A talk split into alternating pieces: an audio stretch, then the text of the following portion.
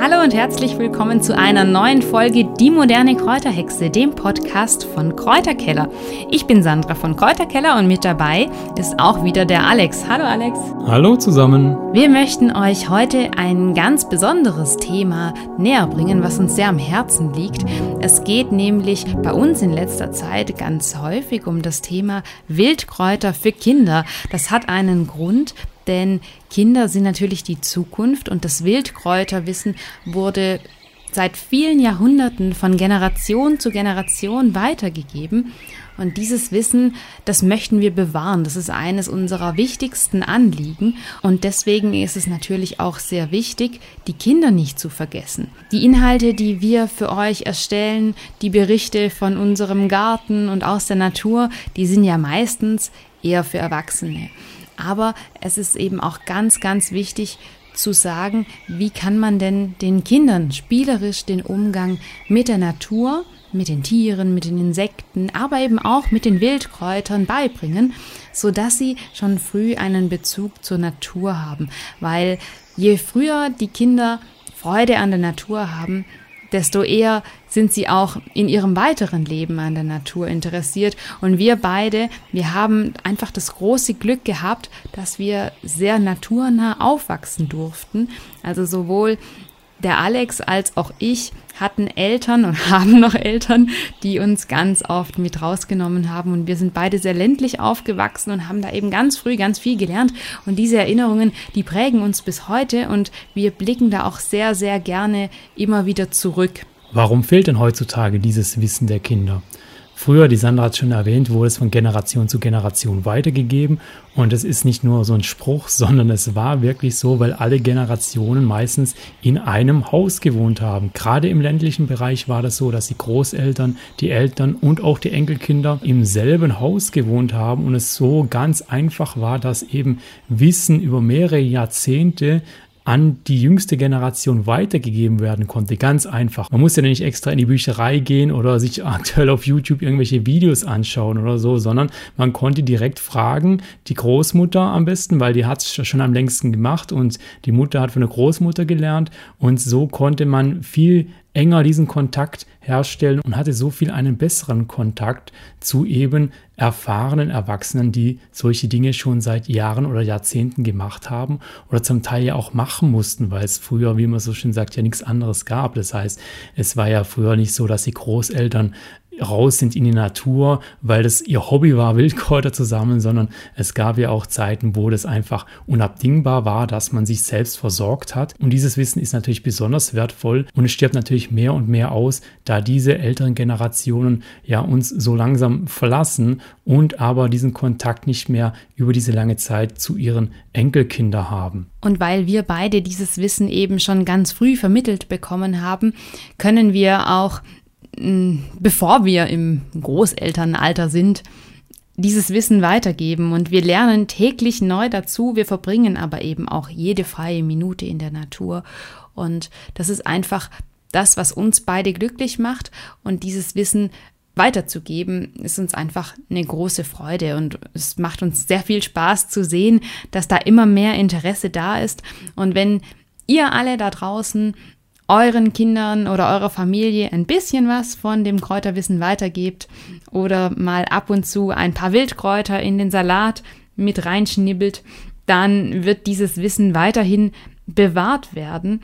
Und das ist natürlich ganz, ganz wundervoll, denn auch wenn die Medizin und die moderne Technik und der Fortschritt heute viel weiter ist als früher, es gibt doch wieder so einen Rückbezug zu den alten natürlichen Hausmitteln und das war ja nicht alles schlecht. Viele Dinge sind heute relevanter denn je und deswegen ist es einfach toll, einen gewissen Erfahrungsschatz zu haben, denn dann ist man auch einfach gerüstet. Egal was kommt, man kann kurz nach draußen gehen und wenn man weiß, welches Kraut man nutzen kann, wird man fast immer einen kleinen Helfer in der Natur finden.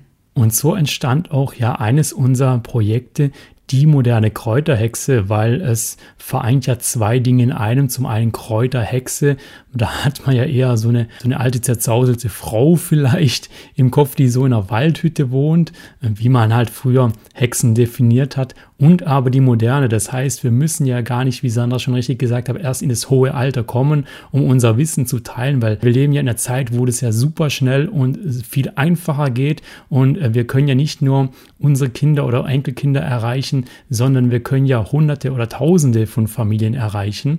Und wir versuchen trotzdem Projekte zu gestalten, wo das Ganze nicht nur virtuell abläuft, sondern wo man auch immer noch was Haptisches in der Hand hat, wo man dann auch direkt in Kontakt mit seinen Kindern oder Enkelkindern ist. Und so entstand die Idee zu unserem aktuellsten Kinderbuch, wobei Kinderbuch nennen wir es eigentlich gar nicht, sondern es ist ein Entdeckerbuch für Kinder, weil Kinderbuch bedeutet ja meistens, man hat eine Geschichte, die zu Ende erzählt ist und dann hat man irgendwie einen Wert, der vermittelt wird oder bei manchen Kinderbüchern wird auch gar nichts vermittelt, sondern bei uns geht es ums Entdecken. Das heißt, wir haben versucht, ein Stück weit auch eine Interaktivität zwischen Vorleser, also zwischen Erwachsenen und Zuhörer, dem Kind herzustellen, indem dieses Buch jetzt nicht nur als gute Nachtbuch genutzt wird, sondern indem man mit diesem Buch rausgehen kann in die Natur und direkt mit diesem Buch lernen. Und deswegen hat unser Entdeckerbuch für Kinder, das sich übrigens nennt Ben und Mara entdecken die Welt der wilden Kräuter, eine etwas andere Struktur, als man es normalerweise klassisch kennt.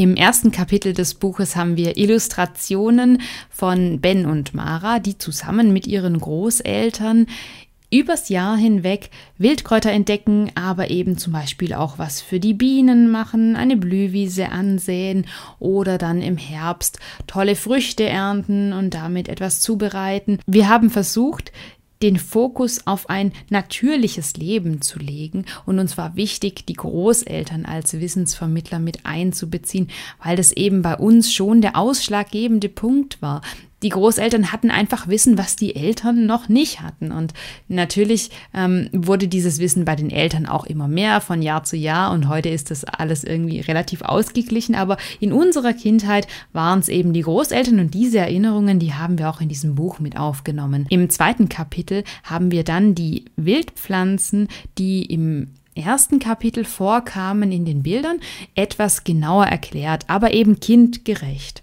Also es ist kein Bestimmungsbuch im klassischen Sinne, sondern es nennt die Pflanzen und gibt kindgerechte Tipps, was man mit diesen Pflanzen machen kann oder wo man sie finden kann.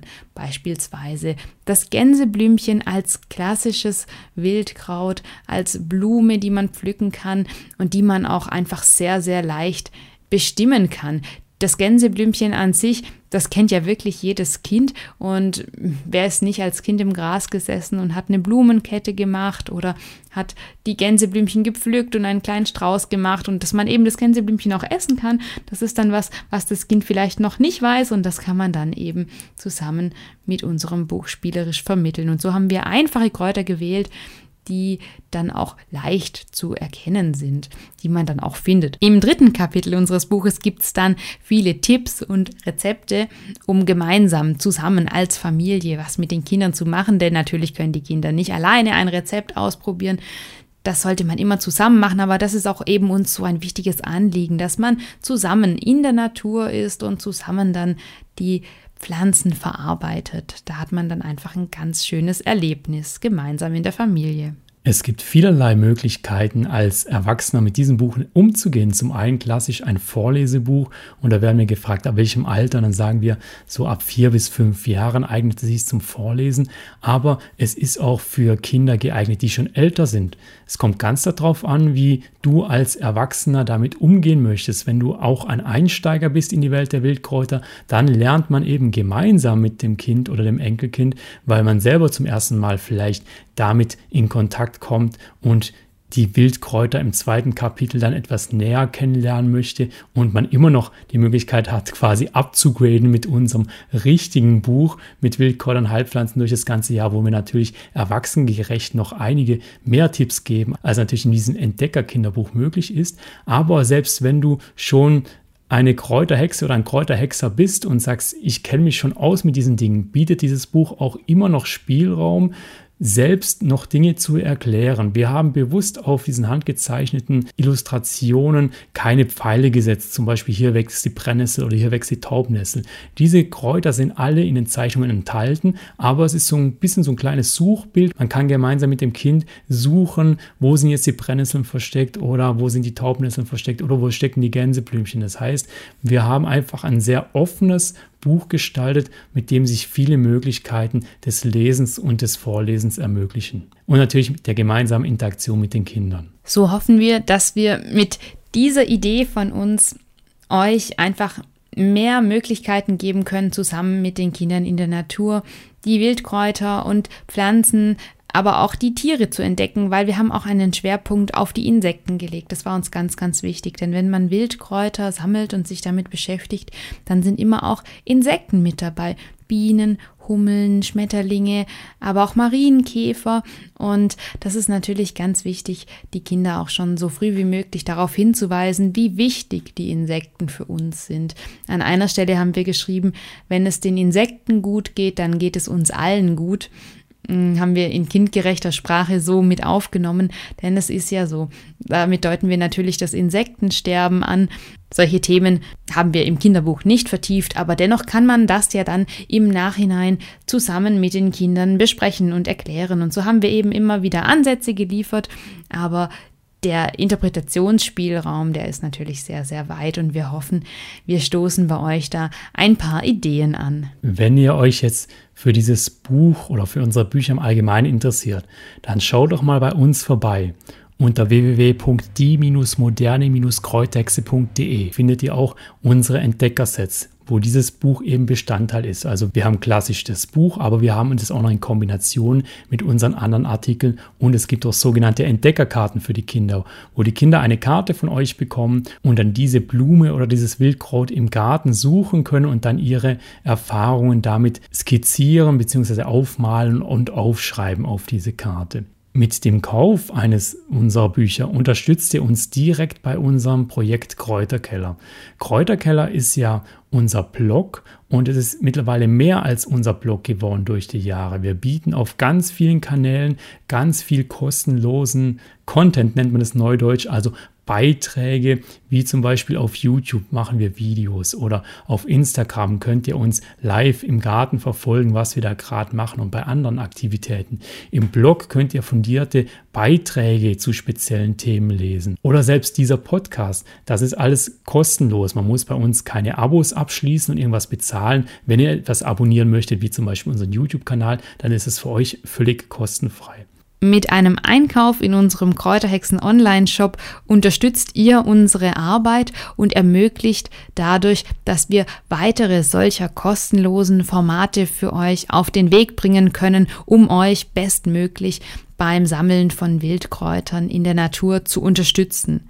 Und ihr wisst, wir sind nicht einfach anonym. Man kann uns auch immer eine Frage stellen und wir freuen uns immer über euer Feedback. Da sind wir sehr dankbar, sowohl für Kritik als auch für Lob. Da sind wir natürlich immer für offen und wir versuchen auch alle eure Fragen zu beantworten, um euch besser weiterzuhelfen.